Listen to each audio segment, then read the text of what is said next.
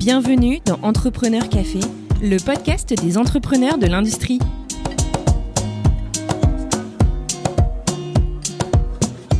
Bienvenue dans ce nouvel épisode d'Entrepreneur Café. Moi, c'est Xavier Riquier, l'un des cofondateurs du podcast, et aujourd'hui, nous partons à la rencontre de Pierre Joly, cofondateur et CEO de Hermeo, solution qui permet aux techniciens du secteur industriel d'être plus efficients dans leurs opérations de maintenance et d'inspection. Dans cet épisode, nous échangeons sur le parcours de Pierre, ingénieur de formation, qui l'a amené à travailler pour le groupe SNCF avant de démissionner afin de se lancer avec son frère et un ami dans l'aventure entrepreneuriale. Pierre revient en détail sur la jeunesse de la création de l'entreprise en 2015 jusqu'au rachat de celle-ci par une société anglaise en 2021. Dans cet épisode, vous verrez comment une panne dans la gare de Marseille-Saint-Charles a provoqué de manière rocambolesque la création de Herméo et la success story qui en découle. Bonne écoute Bonjour Pierre, et merci de prendre le temps de discuter avec nous aujourd'hui. Bonjour alors, euh, Pierre, la traditionnelle question pour commencer notre entretien chez Entrepreneur Café, est-ce que tu pourrais nous faire le fameux pitch de Herméo en quelques mots? Herméo, qu'est-ce que c'est? Donc, euh, c'est une solution qu'on a développée qui permet aux euh, techniciens dans le secteur industriel d'être plus efficients dans leurs opérations de maintenance, d'inspection, de contrôle. Et concrètement, qu'est-ce qu'on leur fournit? C'est une application mobile et ils vont avoir accès à l'intérieur de cette application mobile toutes les informations nécessaires pour réaliser leurs opérations. Et euh, couplé à cette application mobile, on a développé une plateforme web à destination des chefs d'équipe, des managers, dans laquelle ils vont pouvoir digitaliser très simplement tous les processus métiers à destination des, techniciens sur le terrain. Vous avez été créé quand et vous êtes basé où? Alors, on a été créé en, 2015 et on est basé à, Paris. Et l'année dernière, donc euh, en, en 2021, début 2021, on s'est fait racheter par une société anglaise qui s'appelle Causeway Technology et qui est basée à Londres. D'accord, bon, on reviendra plus en détail justement bah, sur, euh, sur Causeway, où vous en êtes maintenant, vos, secteurs applicatifs et vos projets.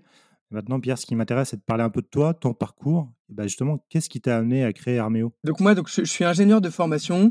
Donc j'ai fait une école qui s'appelle euh, Supélec. Après euh, cette école, moi, je voulais aller voir le secteur industriel, qu'est-ce qui allait se passer? Donc je suis, parti chez SNCF et je suis resté trois ans chez SNCF en tant qu'ingénieur méthode et maintenance. Et euh, en fait, j'étais responsable de définir des, plans de maintenance des ordinateurs industriels qui euh, guident des trains dans les gares. Tu vois, quand tu as des retards dans tes trains, la plupart du temps, c'est parce qu'il y a des, ces ordinateurs-là euh, industriels qui ont des pannes c'est eux qui, guident les trains vraiment. Euh, le, conducteur, il a juste à freiner et accélérer, et le reste, c'est piloté par. Les fameuses pannes SNCF. Enfin, les fameuses pannes SNCF, exactement. Donc, quand tu as des pannes de signalisation, bah, une chance sur deux, ça vient de là. Bon, bah, quand il y a le caténaire qui est, qui est coupé, là, là c'est pas ces ordinateurs industriels, mais, mais sinon, voilà, c'est ces ordinateurs industriels qui, peuvent avoir des bugs. Et euh, donc, moi, j'étais responsable de ça. Et euh, au bout de trois ans chez SNCF, donc moi, j'ai appris beaucoup de choses. J'adorais le, secteur industriel, mais par contre, euh, la lenteur du groupe SNCF, ça, me, ça, me, pesait beaucoup. Et en fait, euh, j'ai toujours eu un peu cette fibre entrepreneuriale là. Et euh, j'avais, j'ai demandé à, à, mon frère Christophe et un de mes amis que, que j'ai rencontré pendant mes études d'ingénieur s'ils étaient partants pour monter un projet entrepreneurial, projet qui n'avait rien à voir avec avec avec Herméo. Initialement, moi, je voulais mettre des, écrans dans les trains pour diffuser euh, des informations euh, utiles aux voyageurs. Et donc, euh, ils m'ont suivi, ils m'ont dit, bah ouais, pourquoi pas, lançons un projet comme ça. Donc, là, on, se remet en, en 2014, on, lance ce projet-là. On était toujours chacun dans, nos jobs respectifs. Et, et, je me souviens, à un moment donné, on va voir le directeur de, de SNCF Voyage qui nous dit, ouais, bah, l'idée, elle est pas mal, mais, mais bon, il y a un seul client et on est déjà sur le coup. Donc, votre idée, elle est, elle est pas ouf, quoi. Ah oui.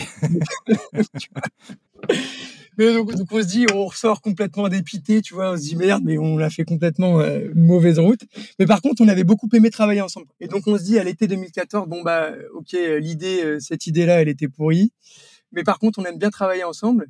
Et ce qu'on va faire, c'est que on va quitter notre job pour se mettre en difficulté et on se disait bah quand on sera en difficulté bah, on, trouvera une idée D'accord, c'est original comme euh, comme approche. ouais, c'est un peu original. Ça se passe toujours autour d'une bière, tu vois. On n'avait pas encore trop bu, tu vois. Donc là, on n'était pas encore bourré, donc ça, allait. Tu vois, on était encore conscient quand on a pris cette décision-là. Et, euh, donc euh, petit à petit, donc Christophe pose sa démission, Victor pose sa démission, et moi je pose ma démission. Mais quand t'es SNCF, t'es es cheminot. Moi j'étais cheminot, un statut cheminot. Et donc, quand tu es cheminot, euh, tu, tu quittes pas la SNCF, c'est compliqué, quoi, parce que tu as quelques avantages, les billets gratos, euh, la retraite un peu plus tôt, donc c'est pas mal quand même. Mais euh, donc, j'arrive tant bien que mal à négocier avec la SNCF pour, pour un départ. Et donc, on est, le départ était fixé en avril 2015. Et en janvier 2015, donc on avait signé tous les papiers, etc. Et il y a un gros problème sur un ordinateur industriel dans la gare de Marseille-Saint-Charles. Toute la gare était bloquée parce que l'ordinateur industriel était, était en panne. Et donc cet incident arrive un samedi matin. Et donc euh, bah, on dérange pas un, cheminot qui n'est pas d'astreinte. Donc euh, les, mecs sur le terrain, les maintenanciers essayent de réparer cet ordinateur-là, mais ils n'y arrivent pas. C'était le bordel. Et bon, et, donc euh, tu as tous les trains qui étaient bloqués. Ça coûte hyper cher à la SNCF. Tu vois, ça leur fait d'être en retard. Il faut savoir qu'un train, donc ils ont, une, ils ont le droit d'avoir un petit peu de retard, mais, mais à un moment donné, ça leur coûte pour une minute pour un train bloqué, ça peut leur coûter jusqu'à 3000 euros la minute de retard. Quoi. Ah oui. ça, leur coûte très cher. L'ordinateur était en panne, ils n'arrivent pas à le dépanner, donc euh, ils, m'appellent euh, samedi euh, dans la journée, ils me disent bon bah voilà Pierre, désolé, etc., etc. Est-ce que tu, tu, sais comment faire pour refaire partir l'ordinateur? Je leur explique les procédures. Ils n'y arrivent pas, donc là il y y a, la nuit qui se passe, le dimanche qui arrive aussi, donc on m'appelle de plus en plus régulièrement. J'essaie de, les guider, mais, ils n'y arrivent pas. Et là, euh, je me fais appeler, je me souviens très bien, je me fais appeler dimanche. C'était Guillaume Pépi qui était le directeur de, la SNCF par le cabinet de Guillaume Pépi. Et, c'est un mec qui m'appelle, qui me dit bon, bah, Monsieur Joly, est-ce que vous pouvez prendre le premier train euh, lundi matin pour aller aider les, les, les, maintenanciers à gare de Marseille-Saint-Charles Je leur dis bien sûr, il n'y a pas de problème. Euh, deux minutes après, il me dit est-ce que vous pouvez prendre le premier avion? Je leur dis mais il n'y a pas de problème, c'est ça. Donc je raccroche. Et là, il me rappelle euh, à 11h, il me dit Bon, monsieur Joly, est-ce que vous pouvez prendre un train cette nuit? On affrète un jet privé pour que vous ayez aidé les opérateurs sur le terrain. Mais il n'y a pas de problème. ah oui, d'accord, à ce moment-là, ouais. Ouais, donc euh, là, je, sors de chez moi à 2h du mat. Il y avait une limousine qui m'attendait, qui m'envoie, qui m'emmène au Bourget. Je décolle, donc là, j'avais un peu les chocottes parce que je me dis, putain, je vais arriver sur place. Si j'arrive pas à faire redémarrer l'ordinateur industriel, je, vais être, je, vais être, mal. J'arrive sur place, je fais deux, trois manipulations et l'ordinateur euh, repart. Donc, donc euh, tout le monde est content. Je reste quelques jours sur place pour stabiliser l'ordinateur industriel. Donc euh, tout est bien qui finit bien à Marseille-Saint-Charles et, je rentre, euh, je rentre au bureau, tu vois, la, semaine suivante. Pas en jet pour le coup du coup. Non, pas en jet. J'avais quand même essayé de négocier que le jet m'attende. Ils m'ont dit on peut vous attendre en fin de journée. Mais bon, comme je suis resté cinq jours sur place, tu vois, c'était trop tard. Et là, je me fais convoquer par euh, bah, le cabinet de, Guillaume Pépi, tu vois, du PDG de SNCF. Et donc là, je me fais euh, recevoir dans un bureau tout en haut d'une tour, etc. Tu peux imaginer le bazar avec 3 euh, cm de moquette, etc. Donc le dirigeant me, me, convoque, me dit bon bah Monsieur Joly, c'est dommage qu'un si bon élément de SNCF parte, etc., etc. On avait tout un plan de carrière pour vous, euh, tout le kit, quoi. Et il me dit bon bah je vais pas vous retenir, je sais que vous voulez monter votre entreprise. Et il me dit qu'est-ce que vous allez faire pour euh, comme entreprise? Et donc là, comme je t'avais dit, on était, on avait zéro idée, on était à poil, quoi.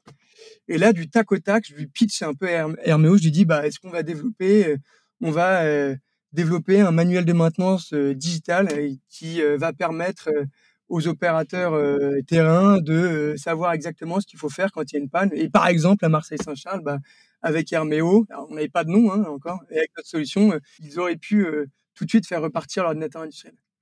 Et là, il me dit, bah vas-y, moi j'achète ça. Et donc là, je sors de, de cet entretien-là, j'appelle Christophe et Victor et je leur dis, bon, les gars, je sais pas si on va faire une boîte de ça, mais, mais j'ai un premier projet. Et donc là, je leur explique et ils me disent, bon, bah vas-y, let's go, on peut se lancer. Et, et donc, euh, bah, les premiers, ce qui était marrant, c'est que euh, au tout début, quand on développait ça, on avait un contrat spécifique, euh, juste pour spécifique avec SNCF. Et donc, Christophe et Victor, mes associés, me présentaient ça à moi, qui était SNCF et qui était leur, leur client. Quoi. Et il y avait mon chef à côté de moi qui était bien évidemment au courant. Mais donc, c'était assez rigolo cette, cette situation.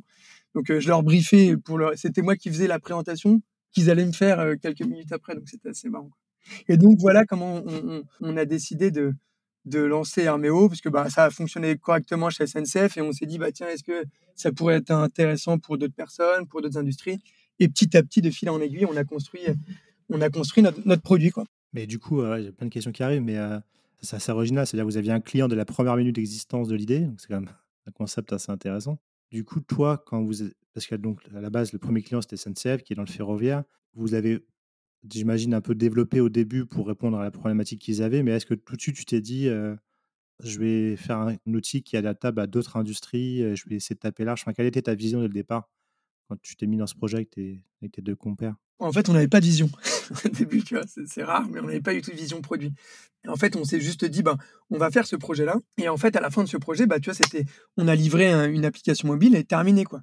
Et on se dit, bah, ouais, mais, ouais, mais ça, c'est, là, ça va pas nous faire, euh, ça va pas nous faire euh, une société, quoi. Et c'est là, en fait, on s'est dit, bah, allez, on va euh, prendre notre bâton de pèlerin, on va aller contacter plein d'autres industriels pour voir est-ce qu'ils ont les mêmes problématiques et est-ce que ce concept-là pourrait leur plaire.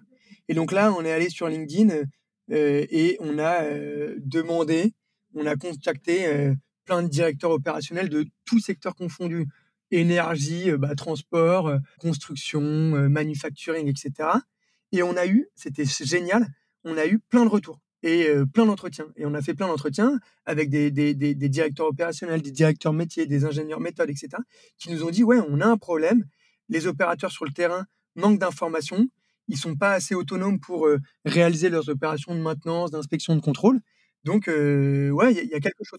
Avec tous ces entretiens qu'on a eus, c'est là où on a conçu le projet, le produit, et on s'est dit, bon, bah d'accord, on a deux options. Soit on, embauche une armée de, d'ingénieurs méthodes qui vont nous amener la connaissance à chaque fois pour pouvoir développer une application spécifique en fonction du client. Soit on va réussir à développer donc ce qu'on appelle, c'est la deuxième option qu'on a choisie, un, studio d'édition générique qu'on va donner et qu'on va mettre à la main des métiers et qui vont pouvoir, sans connaissance informatique, digitaliser leur, processus et les, mettre à disposition des, opérateurs sur le terrain. Tu vois, avec cette première expérience avec SNCF, plus ensuite après avec pas mal d'entretiens avec euh, des directeurs opérationnels, directeurs métiers, etc., etc. qu'on a réussi à concevoir et à avoir une vision assez forte de notre produit je trouve ça intéressant, c'est-à-dire que vous êtes parti des besoins des opérationnels avec qui vous avez discuté avant de, avant de construire votre, votre produit et vous n'êtes pas parti bille en tête dans une idée un peu, un peu, abstraite. Quoi. Vous avez vraiment fait un outil, on va, dire, un outil pragmatique, si on devrait résumer. Oui, tout à fait. Hyper pragmatique, hyper centré sur euh, l'opérateur sur le terrain. Et euh, parce que voilà, on, se rendait compte que la digitalisation était vraiment en marche mais il y avait un parent pauvre, tu vois, on parle de, big data, d'intelligence artificielle, de maintenance prédictive, etc. C'est génial de jumeaux numériques. On parle de plein de choses, mais derrière, l'opérateur sur le terrain, bah, il est toujours avec son papier hein, la plupart du temps. Et alors qu'en fait, euh, bah, c'est hyper, hyper important de se concentrer sur, sur bah, un des assets principaux des, entreprises industrielles. Alors bien évidemment, tu as les lignes de production, mais tu as aussi les hommes qui sont derrière. Et donc, du coup, donc vous, avez, euh, vous, lancez, le projet avec la SNCF dès le départ, ça marche bien avec la SNCF. Vous, vous avez dit tout de suite l'idée que je trouve moi vraiment pertinente de parler avec les opérationnels pour construire une application euh, pragmatique. Vous la mettez sur le marché et après, donc vous êtes trois. Comment ça se passe euh, Est-ce que le retour du marché est, est, bon assez rapidement et vous permet bah, de commencer à embaucher des gens? Est-ce que vous avez un peu galéré au début Ouais, on a bien galéré au début. On était, on était dans un réseau, on, est rentré assez rapidement, tu vois, faut que je te dise ça, on était dans un réseau, le réseau Entreprendre Paris qui est, super bien. Et ce qui était marrant, c'est que bah, on avait besoin pas mal de ressources parce que pour développer, euh, pour vendre, etc. Sauf qu'on avait zéro moyen, quoi. Parce que on, avait vendu à SNCF le premier projet, tu vois, on l'avait vendu 60 000 euros. Donc c'était très bien, ça nous a permis d'avoir des locaux, euh, d'embaucher des gens, d'acheter euh, des ordinateurs, etc. Mais d'embaucher des gens, mais c'était des stagiaires qu'on a embauchés. Et on a fait les deux premières, les deux premières années d'Herméo uniquement avec des stagiaires. Donc on avait exposé les, quotas et chez Réseau Entreprendre Paris, tu vois, euh, ils hallucinaient parce qu'on avait, on était genre 15, euh, mais il y avait euh, bah, 12 stagiaires et nous trois qui étions pas salariés direct d'Herméo. Donc on a grave galéré parce qu'on n'avait pas assez de ressources financières. Et donc c'est pour ça qu'on a embauché des stagiaires, des alternants, beaucoup d'alternants, beaucoup de stagiaires, et qu'on a tous transformés parce que en fait ce qui s'est passé, bah, c'est que avec eux, on a construit le projet, construit un, MVP qu'on a vendu. Donc, on a fait quelques pilotes avec certains de nos clients. Et euh, au bout d'un an, un an et demi, nos clients nous ont dit bah, c'est génial, maintenant on veut passer à l'échelle. Et, là, on se dit merde, on euh, on n'a pas l'équipe pour passer à l'échelle parce que bah, c'est des, juniors qui sont hyper motivés. Mais bon, mais même nous, tu vois, on ne savait pas comment développer un produit qui permet, qui pouvait passer à l'échelle, et on ne savait pas comment déployer un produit qui permettait de passer à l'échelle, etc., etc. Et donc là, c'est à ce moment-là qu'on s'est dit bah ok, qu'est-ce qu'on va faire? Bah, Source de financement un peu classique dans les startups, c'est levée de fonds. Et donc là, on, a entamé une levée de fonds. Est-ce que tu peux expliquer un peu comment vous êtes pris pour faire la levée de fonds? Souvent, moi, je me pose la question, quand on part sur une levée de fonds à ce stade-là, est-ce qu'il n'y a pas le risque du coup de diluer, vous, votre, votre participation dans l'entreprise dès le départ? Nous, on l'a fait quand même euh, deux ans après. Tu vois, on, a lancé Herméo en 2015 et la levée de fonds qu'on a faite, c'était en 2017. Donc, tu vois, c'était deux ans après. Quoi. La, plupart du temps, tu vois, nous, ils nous ont pris 23% sur notre levée de fonds. On a fait une levée de fonds de, de 2 millions et demi, ils ont pris 23% de. Oui, donc vous restiez quand même assez majoritaire entre vous trois. Ouais, ouais, ils restaient vachement, ouais, on restait vachement majoritaire. Souvent, c'est comme ça que sur les seeds et, et série A, voilà, tu, tu lâches entre, entre 20 et, 25, 27%, quoi, quelque chose comme ça. Et donc, comment on s'est pris? Bah, Nous, en fait, euh, c'était bah, c'était l'été 2017. On avait ces problématiques-là. On avait pas mal de nos clients qui nous poussaient, qui, nous allaient, qui, étaient en train de nous dire bah, on veut accélérer. Et nous, on, était, on freinait plutôt les cas de fer en disant attendez, nous, on, là, on peut pas accélérer avec vous. Et donc, ce qu'on a fait, c'est que on a, on a fait des concours de, pitch de start-up dans un univers euh, euh, industriel. En fait, il y a pas, dans, dans, le secteur industriel, l'innovation, elle prend une part de plus en plus importante. Et donc, tu as plein d'initiatives de, pour que tu as des industriels plus des fonds d'investissement qui font venir des startups, pitcher des startups, etc. Et en fait, nous, on, a participé à un pitch de startup et à la fin, alors que normalement, c'est juste pour présenter ton idée, à la fin, on avait fait une slide, bah, on a X clients qui veulent passer à l'échelle et on a besoin de X millions d'euros pour y aller. Et en fait, on a été lauréat, parce que souvent, tu vois, c'est un contest, un concours, donc tu vois, à la fin, il y a quelqu'un qui, est élu. Et on a eu on a eu le premier prix de ce, pitch-là, parce qu'aussi, on, on avait vraiment travaillé le pitch et on savait qu'il y avait des investisseurs dans, la salle. Et donc, bah, derrière, ça, ça a tout de suite euh, lancé euh, tu vois, la mise en relation avec les investisseurs. Tu vois, tous les investisseurs sont venus nous voir à la fin. Bon, euh, OK, qu'est-ce que vous voulez? Pourquoi? Etc., Et en fait, c'est comme ça qu'on a lancé notre, notre levée de fonds, tu vois, avec un, concours de start-up. Et ensuite, après, ce qu'on a fait, c'est un peu classique. Nous, alors, ce qu'on cherchait comme, comme investisseurs, on cherchait des investisseurs qui avaient une connaissance industrielle, et donc, on a choisi un fonds qui s'appelle euh, iInnov et qui gère le, fonds de SNCF, SNCF Digital Venture. Et on voulait aussi, euh, comme tu vois, on n'avait pas de, connaissances euh, très tech, tu vois, très tech startup. On voulait aussi un, fonds qui avait dans son portefeuille pas mal de, de, startups pour qu'on puisse être mis en relation avec eux. Et c'est pour ça qu'on a choisi Partech, qui est un, fonds assez connu sur la place parisienne, voilà, qui investit dans, dans pas mal de, sociétés tech. Donc c'est pour ça qu'on a choisi ces deux fonds. On a eu Philippe Herbert qui, est au podcast euh, récemment, qui travaille chez Partech pendant très longtemps. Euh. Voilà comment ça s'est fait. Et donc, euh, fin 2017, on a trouvé un accord et on a reçu les fonds en 2018. Et là, après, bah, on a réussi à embaucher. Donc, vous, l'idée pour la levée de fonds, c'était de s'en servir pour embaucher et vous développer très rapidement? Exactement. Nous, la levée de fonds, c'était embaucher. Comme je te l'ai dit, tu as notre produit. Dès le début, on n'avait pas une vision très forte du produit. Donc, en fait, on l'a construit brique par brique. Et en fait, on avait fait des choix techno qui n'étaient pas forcément les bons. Et donc, du coup, euh, la levée de fonds, c'était embaucher et euh, refondre notre produit. C'était vraiment l'objectif de ça. Et, là, c'est là où les problèmes sont commencé, commencé à, arriver. C'était quoi les fameux problèmes, justement? Bah, les, problèmes, c'est que bah, le recrutement, euh, tu vois, donc on était, quand on, a, quand on a fait notre levée de fonds, on était 15. Six mois après, on était 25-30. Et trois mois après, on était re 15 parce qu'en fait, on avait embauché plein de monde. Sauf qu'en fait, on les avait embauchés pour euh, leurs compétences, mais pas pour leur, euh, leur état d'esprit, leurs valeurs. Et donc, en fait, bah, tout a explosé au bout de six mois. Tu vois, c'est parti, dans tous les sens. très, très compliqué cette, cette, cette transition. Quand tu dis ça, c'est-à-dire qu'il y a des gens qui étaient compétents techniquement, mais qui ne se fondaient pas dans la culture que vous vouliez apporter à la boîte, c'est ça? Exactement. En fait, on ne savait pas recruter. Et donc, on n'avait pas mis en place de, vrais process un peu industrialisés de, recrutement. Donc, en fait, on a embauché très rapidement trop de monde qui ne fitait pas avec notre culture. On n'a pas eu de chance aussi là-dessus, mais bon, pas eu de chance, c'est normal, puisqu'on ne regardait pas vraiment ça pendant le recrutement. Parce que, comme tu vois, je te, remets dans le contexte, nous, il fallait qu'on ait des compétences qui allaient nous aider à déployer, à vendre, déployer notre solution et à, refactoriser, tu vois, à reconstruire notre application mobile et notre euh, application web avec des, technos qui, allaient être plus stables, pour, lesquels on allait pouvoir scaler le produit.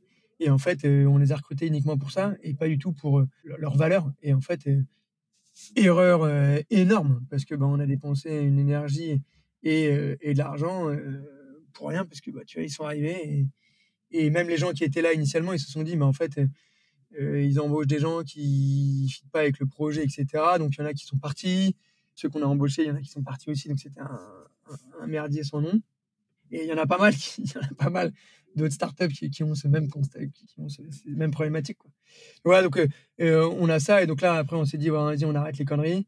Euh, on s'est vraiment posé, on s'est fait accompagner pour bah, définir nos valeurs, redéfinir des process de recrutement, voilà, etc., etc., pour pouvoir arriver à mieux, à, mieux recruter.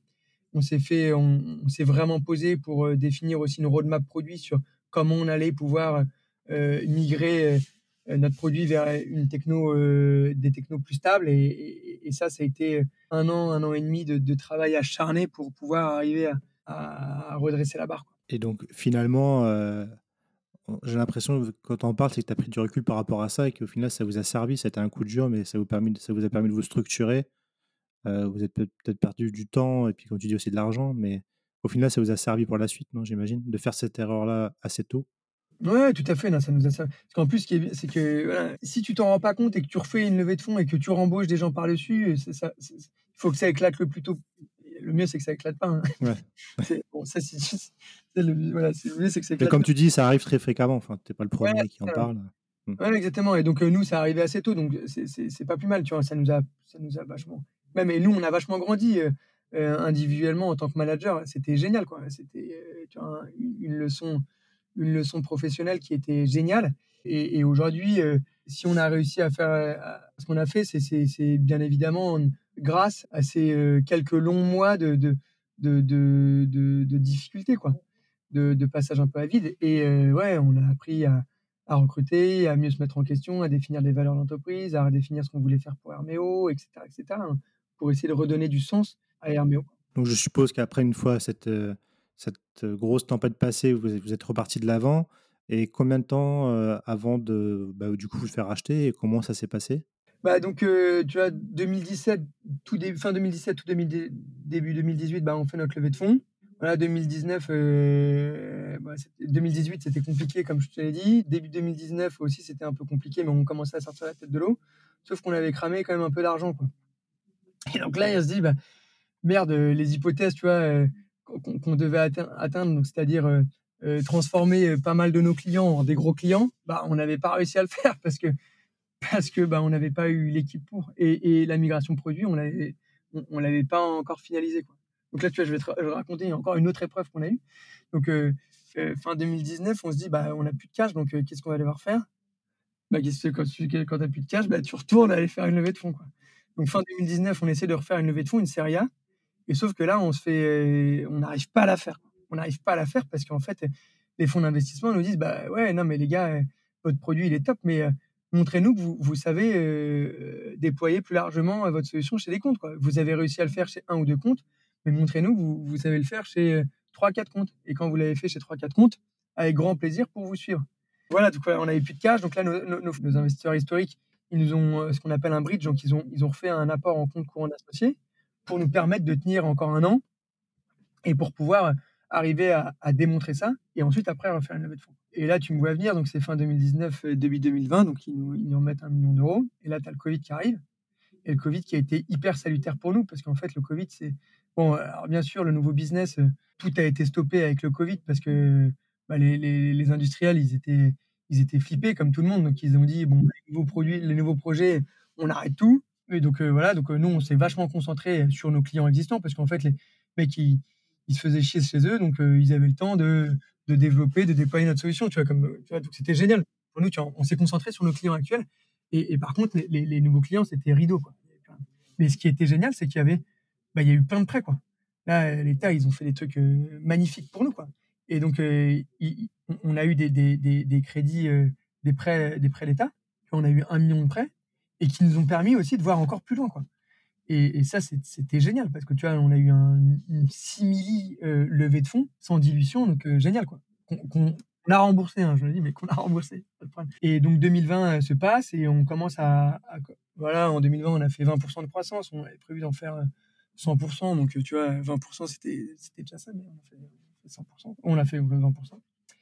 Et 2021, avec les prêts plus le, le, bridge que nous avaient accordé nos investisseurs, bah, en fait, on était confiant pour, euh, pour, 2000, euh, pour 2021. Et là, on allait montrer les 100% de croissance et on, allait, on était prêt à, aller faire nos, euh, bah, une nouvelle belle série A pour pouvoir se refinancer, se développer, etc. Et en fait, fin 2021, on avait un, un plan stratégique, nous, c'est qu'on voulait faire, faire un peu de, de la croissance externe. Et quand je dis croissance externe, c'est pas racheter des sociétés, mais c'est on voulait revendre notre solution en marque blanche dans des pays qu'on ne voulait pas adresser parce que trop compliqué. Et en fait, on a rencontré donc Causeway, notre, notre, notre acquéreur. On a rencontré Causeway et c'est comme ça qu'on a eu les premiers échanges. C'est qu'on voulait qu'ils revendent notre solution en marque blanche. Donc ça, on a commencé les, discussions fin 2020 avec eux. Et en leur disant, bah voilà, on aimerait bien que vous vendiez notre solution. Vous êtes, eux, c'est un éditeur de logiciels qui ont, ils ont une suite de, logiciels pour, pour, pour suivre depuis la phase de conception jusqu'à la phase de démantèlement, la construction d'une infrastructure ou d'un bâtiment. Donc, ils ont une suite logicielle pour faire ça. c'est quoi? C'est une PME C'est euh Ouais, ils sont, euh, ils sont 500. Tu vois, ils font 60 euh, millions d'euros de chiffre d'affaires. Et, quelques mois après qu'ils nous ont racheté, ils ont fait une levée de fonds de 150 millions d'euros. Ça, ça, devient des beaux chiffres. Ouais, ça devient des beaux chiffres. Fin 2020, on commence à avoir ces, ces négociations de, de, de revente en marque blanche. Et en fait, euh, tout, tout début 2021, là, il y a le, CEO de cette entreprise qui nous dit bon, en fait, euh, votre solution elle est top, vos clients ils sont top parce qu'ils ont, bah, ils ont levé le capot pour parce qu'ils sont quand même beaucoup plus gros que nous, donc euh, ils voulaient avoir des garanties que si jamais ils allaient revendre notre solution, qu'on n'était pas des rigolos. Donc voilà, ils ont fait des petits audits, de, des petits audits, des assez avancés de notre produit. Ils ont contacté nos clients, etc., etc. Donc et en fait, tout, tout début 2021, ils nous ont dit bah en fait votre produit est top, votre, vos clients ils sont top, euh, votre équipe elle est géniale. Et euh, nous, c'est tellement stratégique pour nous que en fait, euh, on va, ce qu'on vous propose, c'est faire un, un, rachat de votre société. Et donc nous, là, il y avait toutes les planètes qui étaient alignées parce que, en gros, si tu veux, on savait qu'on allait devoir rechercher des fonds en, en, 2021 parce que bah, on était comme on commençait quand même à être, à être à court, quoi. Et en fait, Causeway nous, proposait un, projet pour accélérer le développement de notre société euh, assez incroyable. Et donc, on s'est dit, mais vas-y, euh, toutes les planètes sont alignées. Euh, il y a une équipe en face qui est super sympa. Le produit, ça nous parle. On est dans le même secteur d'activité. Ils vont remettre des ressources du, du, gasoil dans, dans Herméo, ce qui va nous permettre d'accélérer le développement et le déploiement de notre solution. Et je te cache pas, et l'offre aussi qu'ils nous ont faite, c'était une belle offre. Et donc, on s'est dit, vas-y, let's go. Et du coup, ça, c'était en 2021 Ouais, tout début 2021. Et donc, toi et tes deux autres associés, donc vous avez revendu la société, mais quelles sont vos fonctions du coup maintenant chez euh, Causeway? Eh ben, elles ont en fait pas changé. Donc, euh, Victor, qui était responsable produit, il est toujours responsable produit sur la partie mobilité. Euh, Christophe, qui était responsable du, du, déploiement de notre solution chez nos comptes, bah, il le fait toujours en France. Et moi, qui étais responsable de l'entité française, bah, qui, était responsable de la société, je suis maintenant responsable de l'entité française. Et l'entité française, c'est euh, la entre guillemets la R&D euh, de la partie mobile. Et donc, en gros, on, on a exactement le même périmètre de, de, de, poste que, que avant euh, l'acquisition. D'accord. donc c'est ouais, c'est intéressant. Vous avez plus de surface financière et, et humaine et vous, vous gardez les mêmes postes. Quoi. C'est un, deal gagnant-gagnant. Un deal gagnant-gagnant. Et justement, avec l'appui du coup de Causeway, maintenant, euh, quels sont les, les projets pour euh, Herméo? Déjà, est-ce que ça va continuer à s'appeler Herméo, la solution? Et puis, quels sont vos projets euh, Quels sont les secteurs déjà applicatifs que vous, que vous avez en stock quels sont, Est-ce que vous avez des projets d'en attaquer d'autres? Alors, la solution va toujours s'appeler Herméo. Nous, là, on, avait vraiment développé une, une expertise forte donc, dans le transport, dans le transport, euh, tu vois, dans le transport ferroviaire, on travaille avec SNCF, RATP, Eurotunnel, tu vois, on travaille avec les, grands du transport euh, ferroviaire. Routier, on travaille, mais plus avec les, ceux qui font euh, les autoroutes, donc avec les autoroutes Paris-Rhône, APRR, avec des filiales de Vinci. on travaille aussi dans le domaine de, l'énergie, donc avec Total, avec EDF, e tu vois, des, grands noms.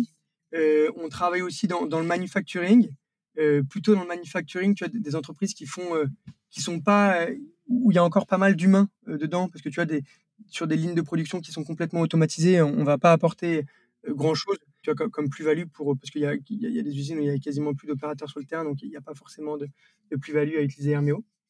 Et un domaine qu'on est en train de, qui, est en train de, grossir et qui va encore grossir plus avec, avec, avec Causeway, c'est le domaine de la construction. Et, le domaine de la construction, Là où on est très très fort, c'est le domaine de l'inspection et du contrôle. Tu vois, on travaille avec euh, les leaders sur le marché français qui sont euh, Socotec, euh, APAV, Caliconsult. tu vois, qui vont venir faire le contrôle quand tu construis un bâtiment. Est-ce que tu as un bureau d'études qui va venir, mais est-ce que après, est-ce que ça a été fait dans les règles de l'art, etc., Et donc, c'est ces gens-là qui, vont faire ces, contrôles-là. Donc, on, voilà, on est en train de développer et déployer RMEO chez, ces comptes-là. Et on n'a pas encore attaqué le, domaine de la construction, qui est la, verticale prépondérante de, de, Causeway. Et donc, dans les mois et surtout dans les années à venir, ça va être un secteur qu'on va, qu'on va aussi développer bah, grâce aussi aux, solutions de Causeway. Et quid de l'international? Et l'international, alors pour l'instant, nous, on, ne prospecte pas directement euh, des entreprises, tu vois, hors de France. Mais en fait, tu vois, on travaille avec des très grands groupes. Donc, par exemple, Total, tu vois, la plupart de nos projets, ils sont internationaux. Tu vois, l'exploration et la production, il n'y a pas encore de pétrole en France. Je pense pas qu'il y en aura. Donc, on travaille euh, en Angola, euh, à Singapour, au Qatar. mais tu vois, c'est plus des, entreprises multinationales françaises qui, qui, vous emmènent. Ouais, qui nous emmènent là-bas. Et du coup, euh, quand, vous partez à l'international comme ça, est-ce que vous cherchez des partenaires locaux sur place pour euh, faire le suivi ou vous envoyez des, bonhommes former les gens sur place? Comment ça, comment ça fonctionne? Non, ouais, alors on a des partenaires. En fait, c'est des partenaires qui sont même clients d'Herméo. Donc, ça va être des prestataires de services dans le, dans le secteur industriel qui vont être des, gens comme euh, SPI, euh, Clemcy Services, tu vois, des, des, gens comme ça qui, qui sont aussi prestataires de services pour des exploitants comme euh, Total ou, euh, ou EDF ou que, sais-je. Hein, ça fait partie du package qu'ils proposent à leur client final, en fait, c'est ça? Exactement. Et donc, en fait, c'est ça qui est, qui est, pas mal, c'est qu'en fait, ils sont aussi, tu vois, SPI, ils sont clients d'Herméo, mais ils sont en plus prescripteurs d'Herméo parce qu'ils vendent aussi le service pour accompagner et pour déployer Herméo. Parce qu'on a formé les gens de chez SPI pour que maintenant, ils puissent paramétrer euh, notre solution. C'est super.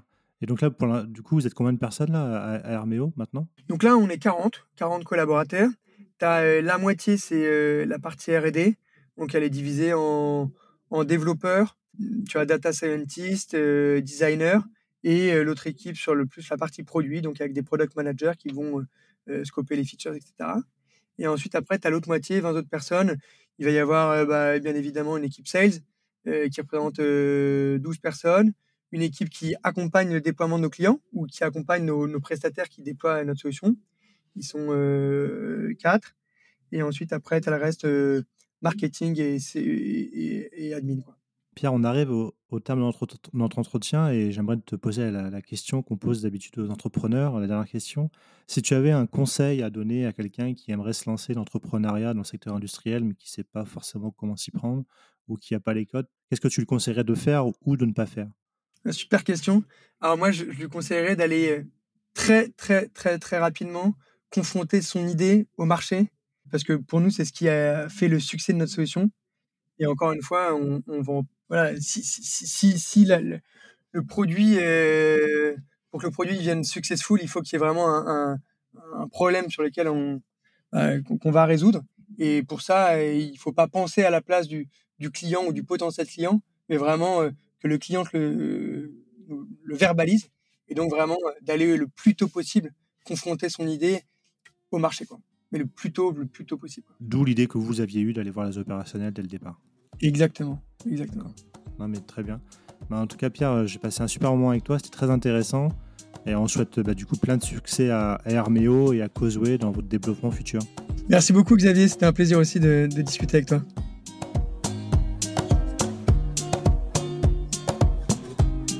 Et voilà, merci à tous de nous avoir écoutés jusqu'au bout.